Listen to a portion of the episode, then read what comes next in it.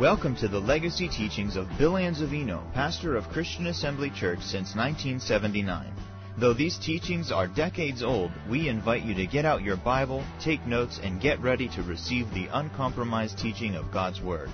For more information about Christian Assembly Church, please visit us online at cafamily.net. We have set apart Wednesday night services for the purpose of teaching on faith, and we've been talking about a comprehensive study on faith. This is the third lesson. There is a tremendous and dire need for each and every one of us to rise up to higher levels of faith.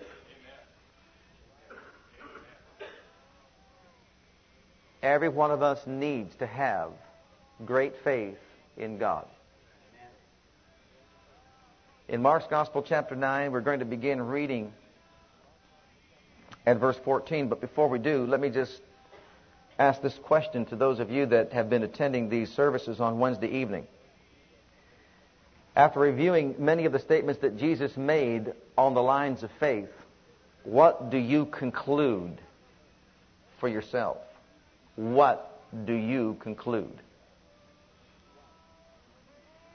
As far as I'm concerned, Jesus was brutal when it came to teaching his disciples faith.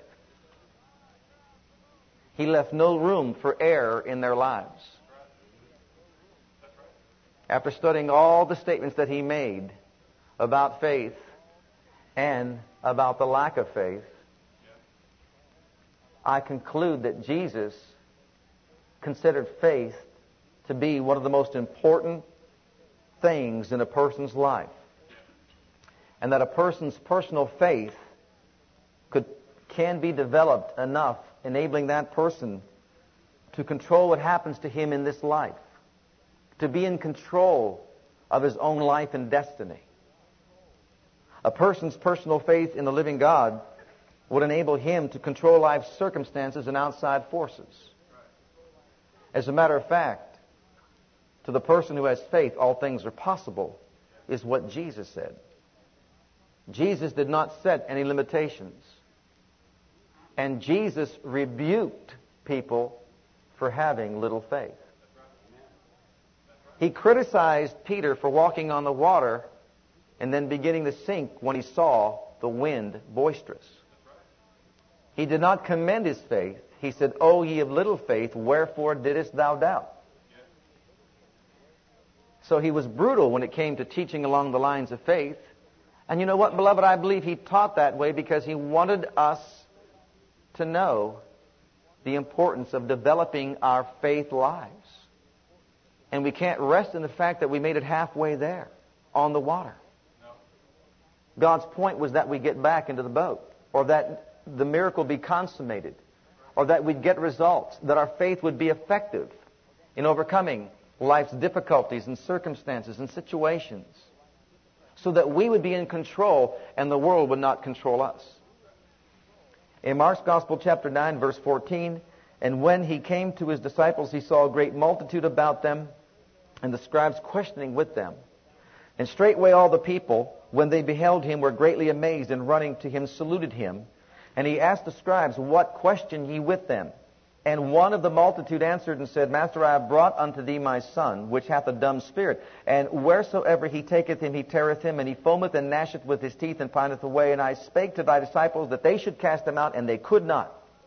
He answereth him, and saith, O faithless," everybody say faithless. Faithless. Say it again, faithless. Faithless. What did Jesus say? Faithless, faithless generation. Yeah.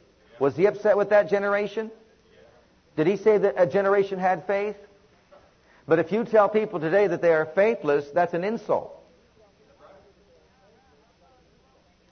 And why did he say they were faithless? Because they couldn't cast the devil out.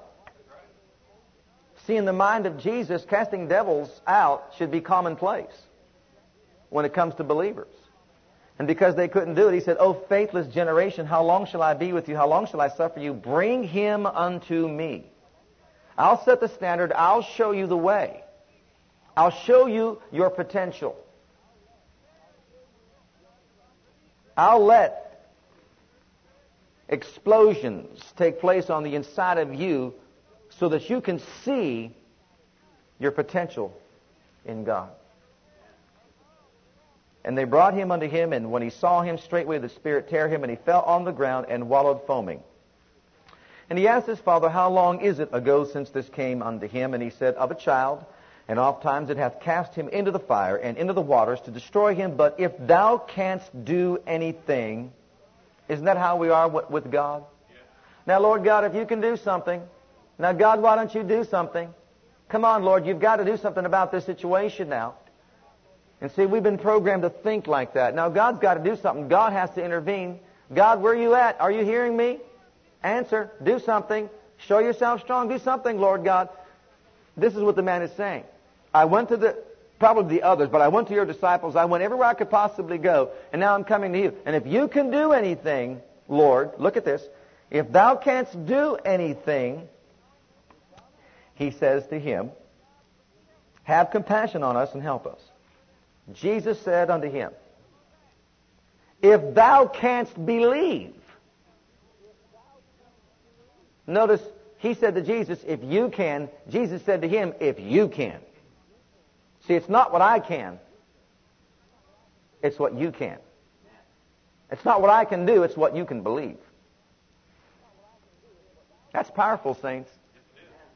If thou canst do anything, have compassion on us and help us. And Jesus said unto him, If thou canst believe, all things are possible to him that believeth.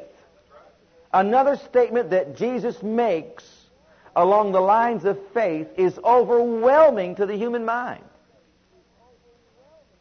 There are no limitations here. Jesus opens up the door to make impossibilities possible to those that believe, and says, if you can believe, all things are possible to him that believeth. So don't look to what I can do. Work on what you can believe. And straightway the father of the child cried out and said, I'm insulted. You've hurt me. My feel bads are hurt all over. No. What kind of a teacher are you? What kind of a helper are you? No. I'm angry. No, the man replied, with tears, Lord, I believe. Now listen carefully.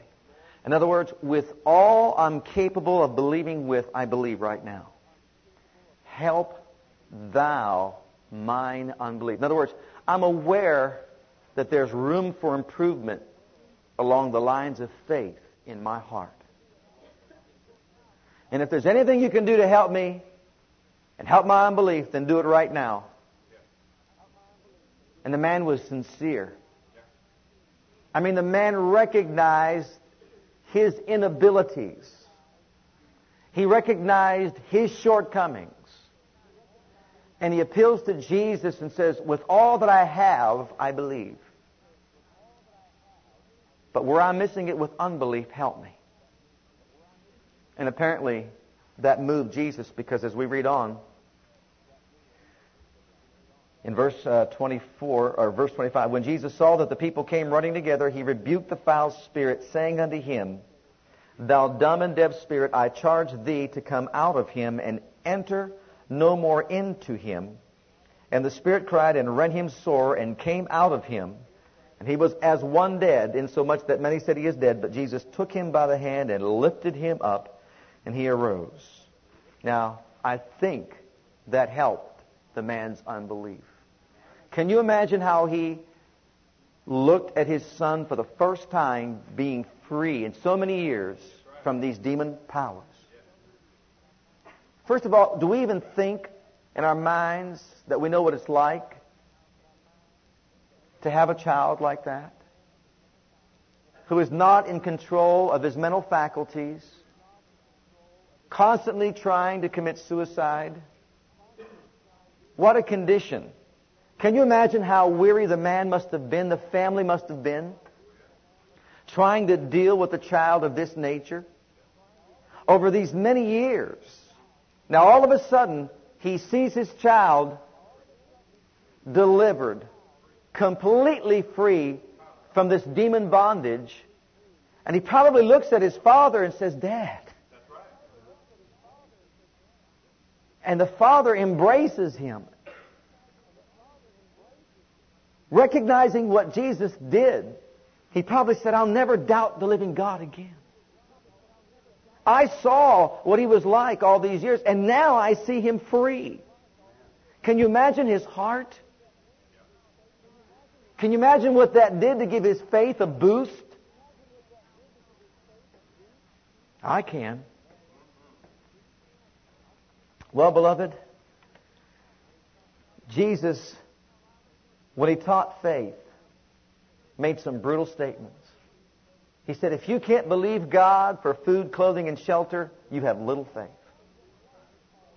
He said, when the storms of life are raging, coming at you, and you doubt God, oh, ye of little faith. If you're overcome by the pressures of the storm and the circumstances, he said, O ye of little faith.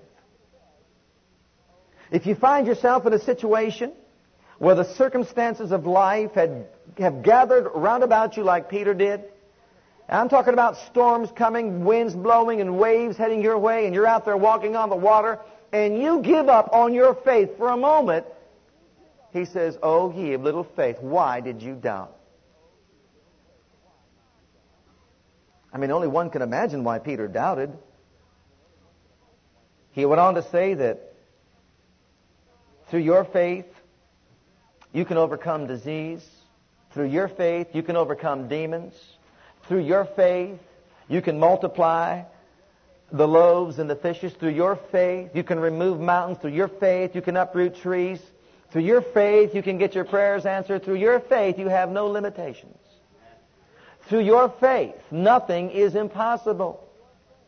Beloved, every single one of us should be doing something positive about developing greater faith in the living God. We should be doing something positive about eliminating doubt and unbelief from our minds and our hearts. Why? Because Jesus said, look, if you'll believe it, it's possible for you. If you don't doubt from your heart, but believe it, it'll come to pass. And so you see, when life circumstances come our way and we bend under the pressure of the circumstance, then I guess we would qualify as one having little faith at that time. Now, I don't know about you, but we've all been there before, and I don't want to continue along the lines of little faith. What about you? I want to do what is necessary to rise up to a place where I can have great faith in the living God. Amen. And do something about the fact that oftentimes we have unbelief and we doubt the promise of God and we cave in under the pressure of circumstances. I don't know about you or where you're at, but I know where I'm at, and I want to develop a greater faith in the living God. I want you to turn with me to Mark's Gospel in chapter 4. Go on back there if you would, please, because beloved, I believe that faith is the power of access. And with it, we can become the same as Jesus was. Faith is the power of access. Faith gives us access to being like Jesus. Did you hear that statement? Faith gives us access to being like Jesus. And in Jesus' mind, that statement is true. He revealed it to his disciples in his teachings. I wonder if we could pick it up here in these two passages of Scripture that I'm going to reveal to you. In Mark's Gospel, chapter 4, again, we've read this story before, but we'll read it again in verse 35. And the same day when the even was come, he saith unto them, Let us pass over unto the other side. And when they had sent away the multitude, they took him even as he was in the ship. And there were also with him other little ships. And there arose a great storm of wind, and the waves beat into the ship, so that it was now full. And he was in the hinder part of the ship, asleep on a pillow, and they awake him and say unto him, Master, carest thou not that we perish? And he arose and rebuked the wind and said unto the sea, Peace, be still. And the wind ceased, and there was a great calm. And he said unto them, Why are ye so fearful? How is it that ye have no faith? Now let's go on. I don't want to stop there. Look at the next verse, because this is what I want to bring out. And they feared exceedingly and said one to another, What manner of man is this, that even the wind and the sea obey him? I want you to listen to that question and let it sink in your heart. What manner of man is this, that even the wind and the sea obey him? You have to understand, beloved, that men don't just walk around rebuking the wind and the sea. They were not accustomed to anybody exercising such authority. So to them, this was something new and far out. Can you imagine how they marveled when he said, Peace be still, and all of a sudden, boom, the storm stopped. The wind obeyed. The sea obeyed. And their question that they had in their mind was this: What manner of man is this? Now hold that thought and look at Luke 17, that even the wind and sea obey. What manner of man is this, that forces like the wind and sea obey him? And look at verse 5. And the apostle said unto the Lord, Luke 17:5, Increase our faith. Now all of a sudden they are recognizing the fact that their faith has room for improvement. They can have an increase of faith in their lives. And listen, and the Lord said, very important now, if ye had faith, underline that segment, if ye had faith. Now we'll just kind of skip over as a grain of mustard seed. Look at the next segment. Ye might say, if ye had faith, ye might say. Now this is Jesus, our Lord, teaching. He says, if ye had faith, ye might say. And then he says, Under the sycamore tree, be thou plucked up, be thou planted into the sea. And look at the latter part now. And it should, everybody say obey. Say it again, obey. Obey you. Jesus was not speaking of himself. They're marveling at him and who he is, and Jesus is trying to get into their minds the thought that they too can exercise faith the way he did. He's trying to teach this lesson to them, but they have a hard time grasping it. Why? Well, normally people don't speak to the wind or to the sea. People don't usually walk up to a tree and speak to it. But Jesus said, if you have faith, you might say to this tree, and it would, say everybody again, obey. Obey you. Are you seeing this? They marveled and said, What manner of man is this, that the wind and sea obey him? Jesus said, If you had faith, you would say to that tree, and it would obey you. Have we ever thought about trees being obedient to us? And not only would you do what is done to this tree, you would say to that mountain, Be thou removed, and it would obey you. See, we don't think in terms like this, that these forces have to obey us. It's hard to get our kids to obey us.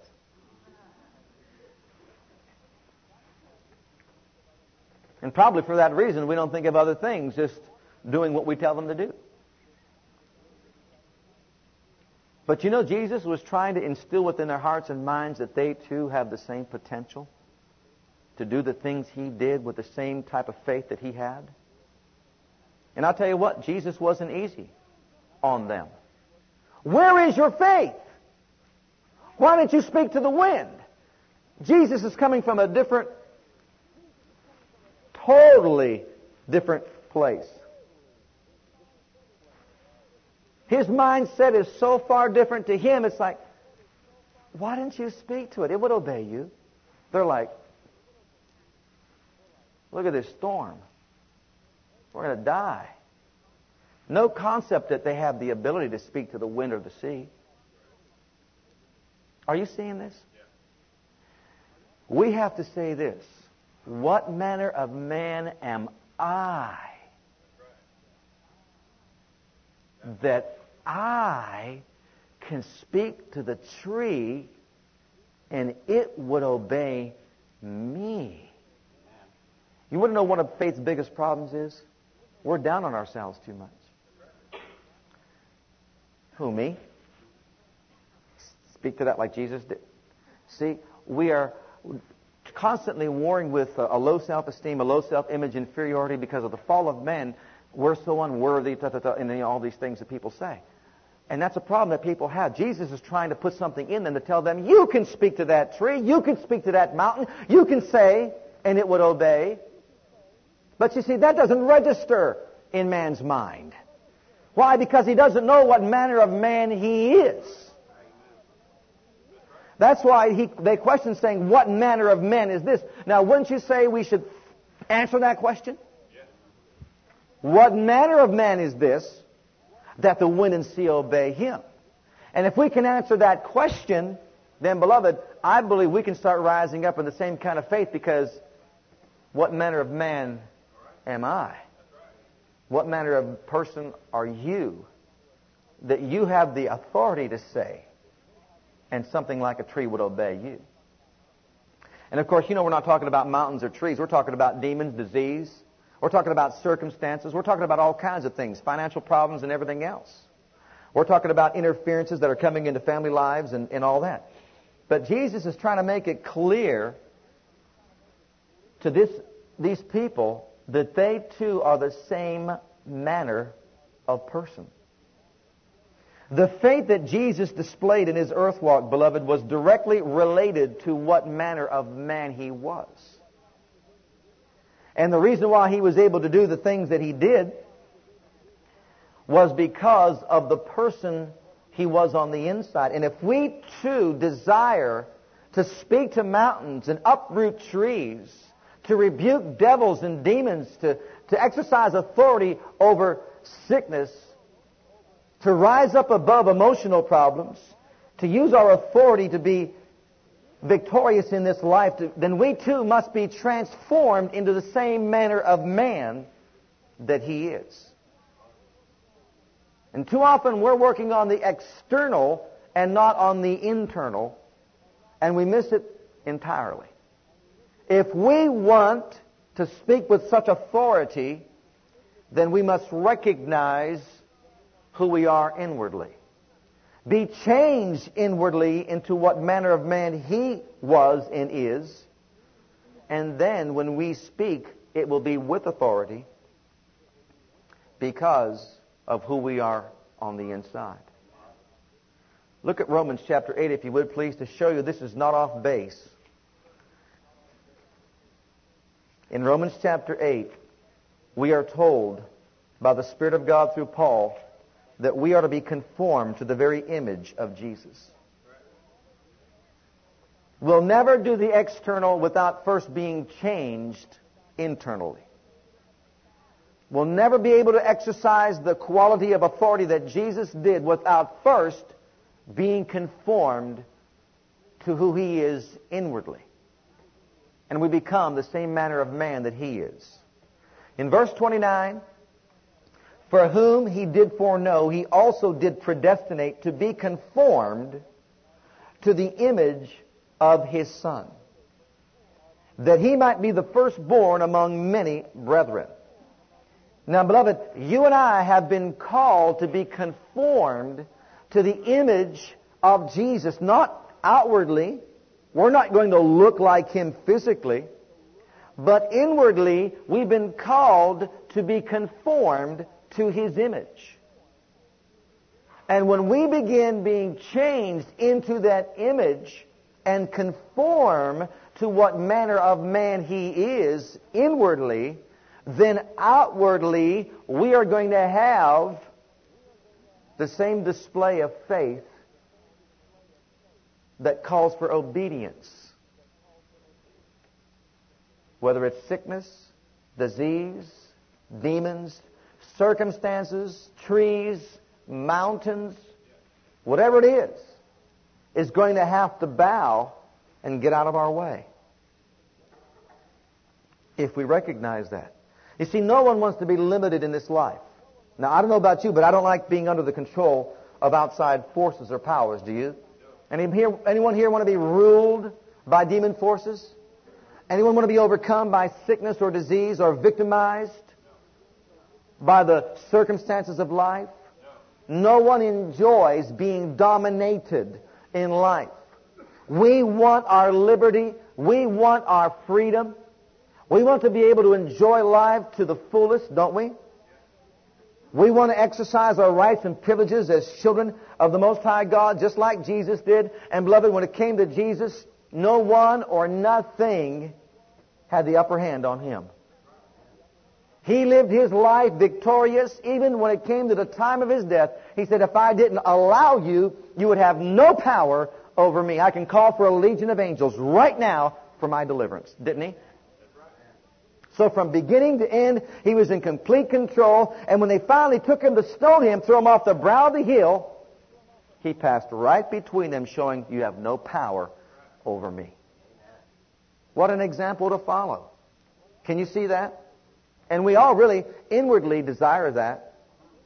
Every single one of us wants to live victorious in this life. We don't want to be dominated. We don't want to be controlled. We don't want to be ruled. We don't want to be victimized. We want to be in control. We want to exercise authority. And we want to really be victorious in this life and overcome the world and all that it throws our way. Isn't that true?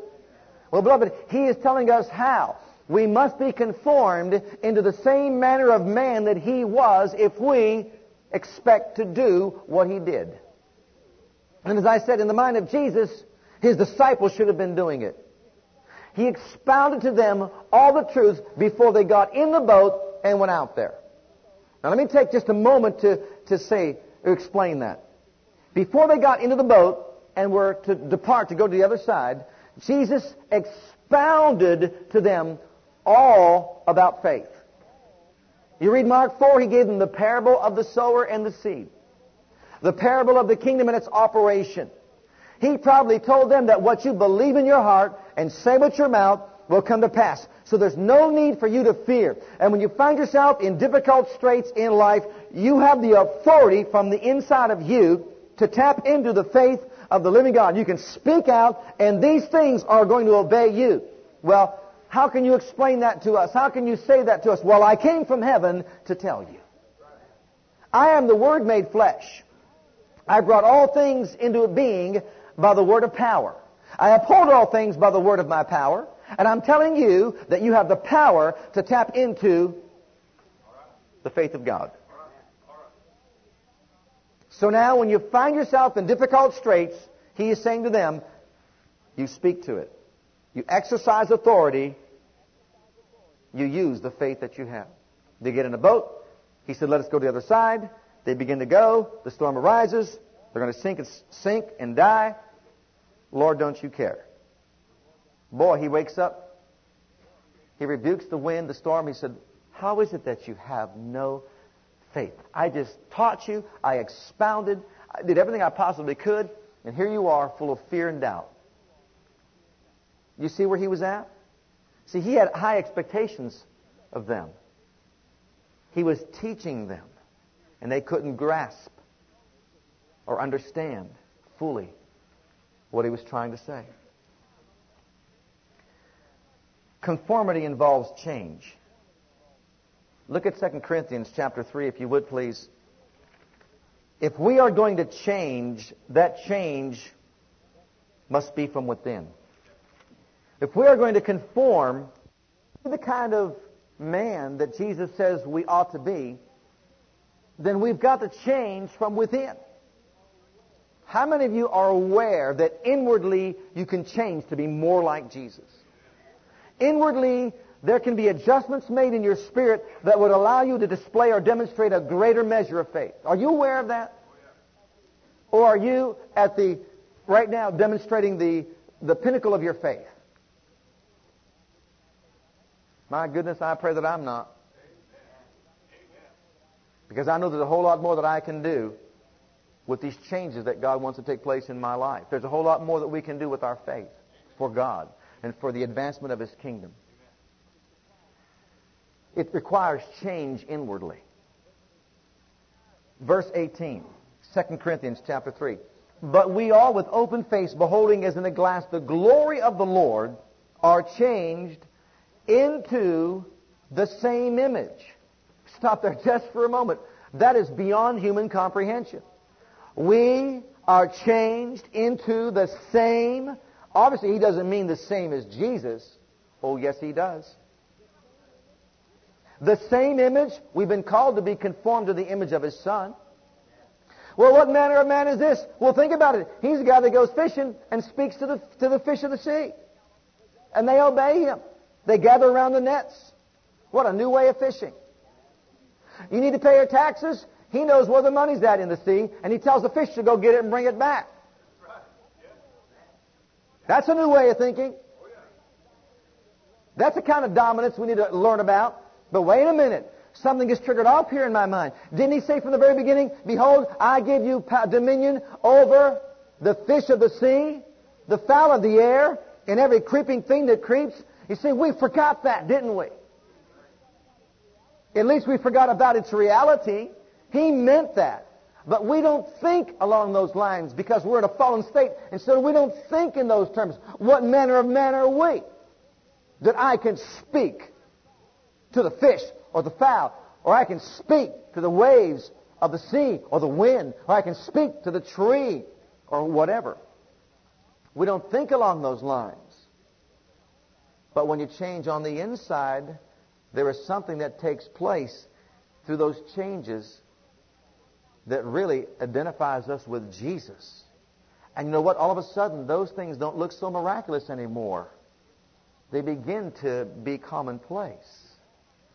Because after all, you don't know what manner of man I am. That's right. That's right. You see how you start changing and you start thinking differently? Oh, you'll speak to the wave, nothing. No problem here.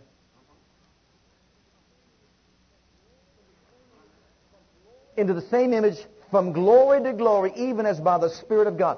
You realize a major work of the Spirit of God is to change us so that we could conform into the very person or the image of Jesus Christ Himself, so that we would conform to what manner of man He is.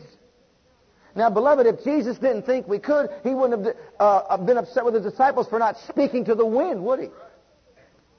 He would not have said, the works I do shall you do also, and greater works, because I am going to my Father, would He? Anybody here like being manipulated by outside forces, by other people? Controlled? No, we don't like that. Well, He's trying to teach us here that we don't have to be manipulated by anything, any demon forces, any sickness, any disease, any powers that are out there, if we'll just learn how to use our faith by first conforming to the image of Jesus, becoming the same manner of man that He is, and then using our authority through words of faith. The Spirit of God will change us if we so desire. Well, now the next question is, what manner of man was He? If we can find out what manner of man He was, if we can locate that, then we can begin to conform to it in our own lives. Beloved, men of faith that have done glorious things for God, exploits for God, are those that dwell in God's presence, that get lost in His presence until they inwardly conform to His image. They stay lost in the secret place of the Most High until their inward parts are changed by God's Spirit from glory to glory to conform to the image of Jesus Christ Himself. They are not involved with petty things such as criticism, strife, backbiting, gossip, because they know it takes them out of the presence of the living God.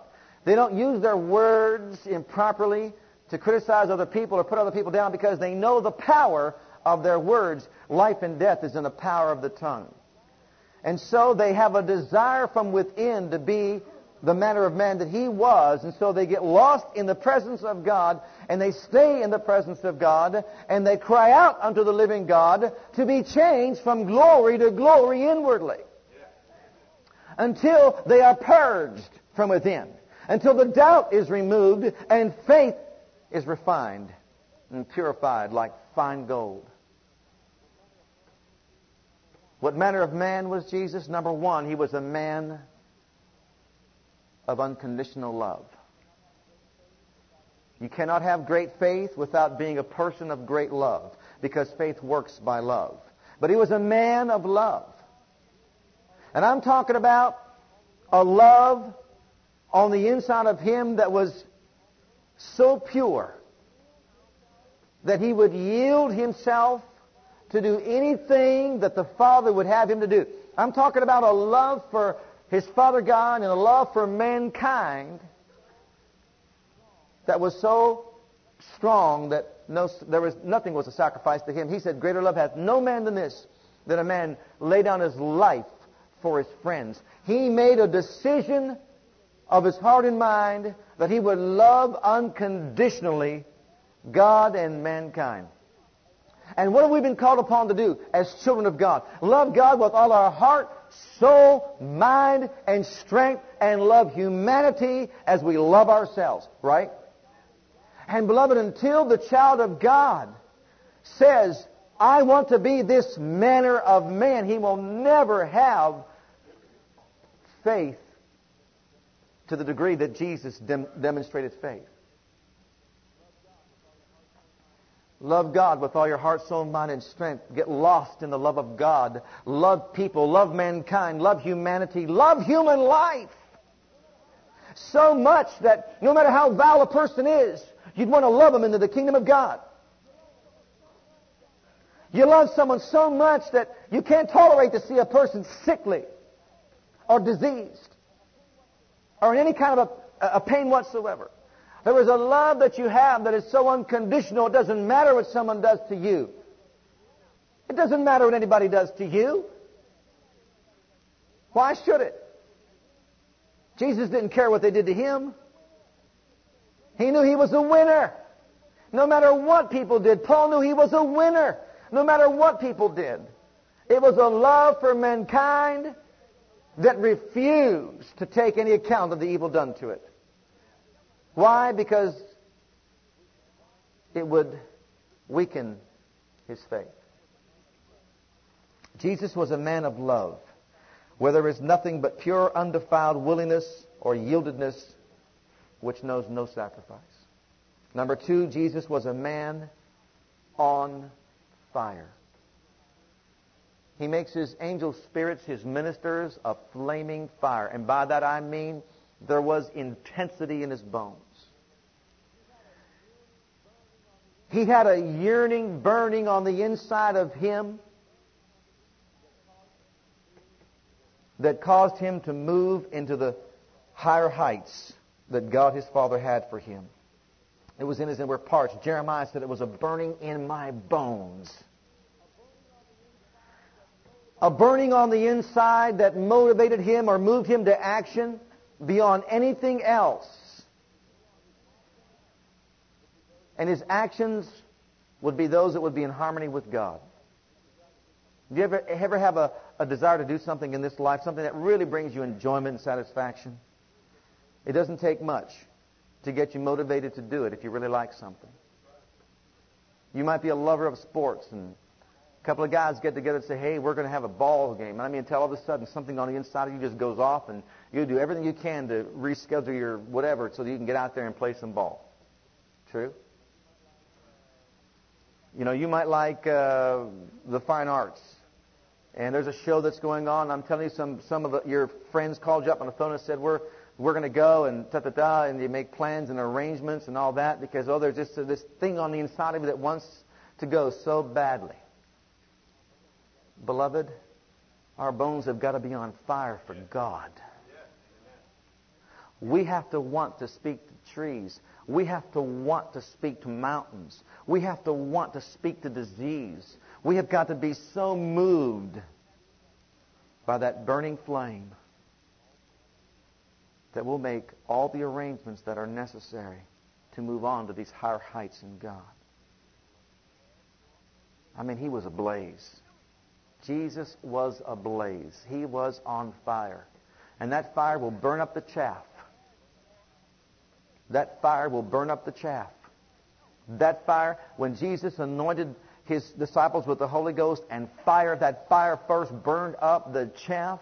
There were cloven tongues like as the fire set upon them. I believe it went to their very hearts. I believe it burned in their bones.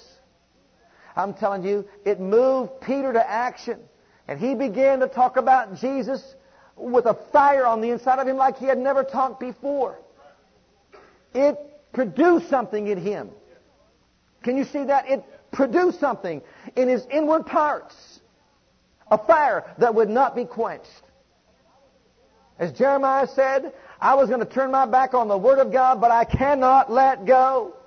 I was going to stop speaking the Word of God, but he said, it was a burning in my bones. God wants us to have the same burning in our inward parts to be the same manner of man that Jesus was. Number three, he had a zeal. He was a man of great zeal. Great zeal. Zeal means an ardent interest in the things that God is interested in.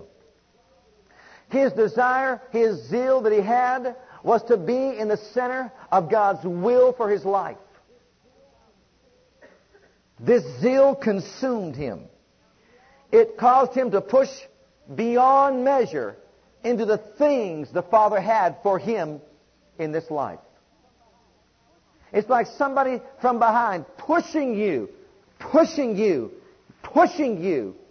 deeper into the things of God. How is it, beloved, when someone comes along and encourages you and incites you to get further in the things of God? It's my desire that tonight the words you are hearing are absolutely causing a fire to set ablaze on the inside of you, to motivate you to action, to move you to reach higher in the things of God, to dig deeper for the things of God.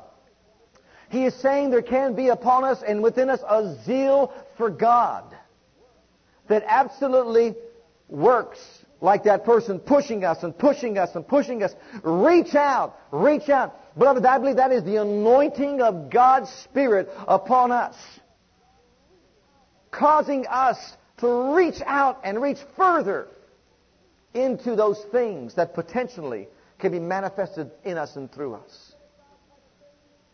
I want to set aside petty things and start speaking to trees and have them obey me. I want to speak to the wind. We're not talking about just the natural wind and sea. We're talking about circumstances, demon powers coming against you. We're talking about all these forces that are out there, all these attitudes among men, all these things that are out there trying to get us to submit and to be subject to their authority. Beloved, no, we don't want that. Enough is enough. We want to rise up in the face of disease. We want to rise up in the face of circumstance and say, no, obey me.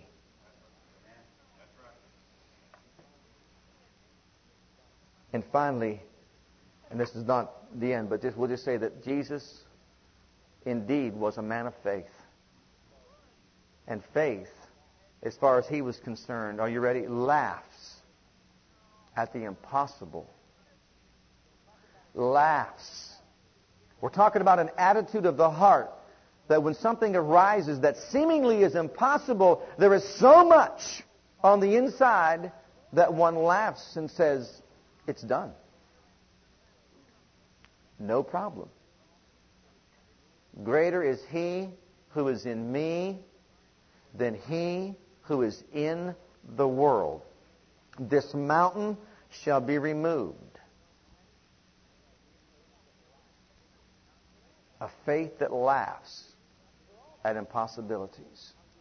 For all things are possible unto him that believeth. What manner of man is this? Beloved, do you love God tonight with all your heart, with all your soul, with all your might, with all your strength? If we do, there should be a reaching out toward God. There should be a love affair with God. There should be a rising in the morning, and the first thing upon our hearts and minds is, we love you, Father God. I live for you, Father God. I am consciously aware of who you are in my life and of my need to serve you. There should be a fire within our bones, in our inward parts. Something that fuels the drive to know more about Him and to walk in the same manner of life that He did. There should be a zeal about us. As He said, the zeal of thine house hath consumed me. I am so desirous to please you with my life. I want to be so focused in the center of your will for my life. I want to do that which you would have me to do with my life. And if it means to rule and reign over circumstances by my faith, to take control of all the activities of my life, then I want what you have for me. A faith that says all things are possible, because I know Him in whom I believed. Let's all stand together before the Lord. Thank you for listening to our Legacy Teachings. We pray today's message has a profound impact upon your life and your ministry. I want you to know that God loves you, has a great plan for your life. But if you've never made Jesus Christ Lord and Savior of your life, I'd like to invite you to do that right now. Just pray this simple prayer right after me. Just say, Heavenly Father, I come to you just as I am, and I believe with all my heart that Jesus died for my sins and was raised from the dead for me. I open the door of my heart. I call upon the name of the Lord. Lord Jesus, come into my heart now. I receive you and accept you as my personal Savior and Lord. If you prayed that prayer with me, you're a child of God right now, and I encourage you to get into a good Bible-based church where you can learn to grow in your Christian faith and experience. God bless.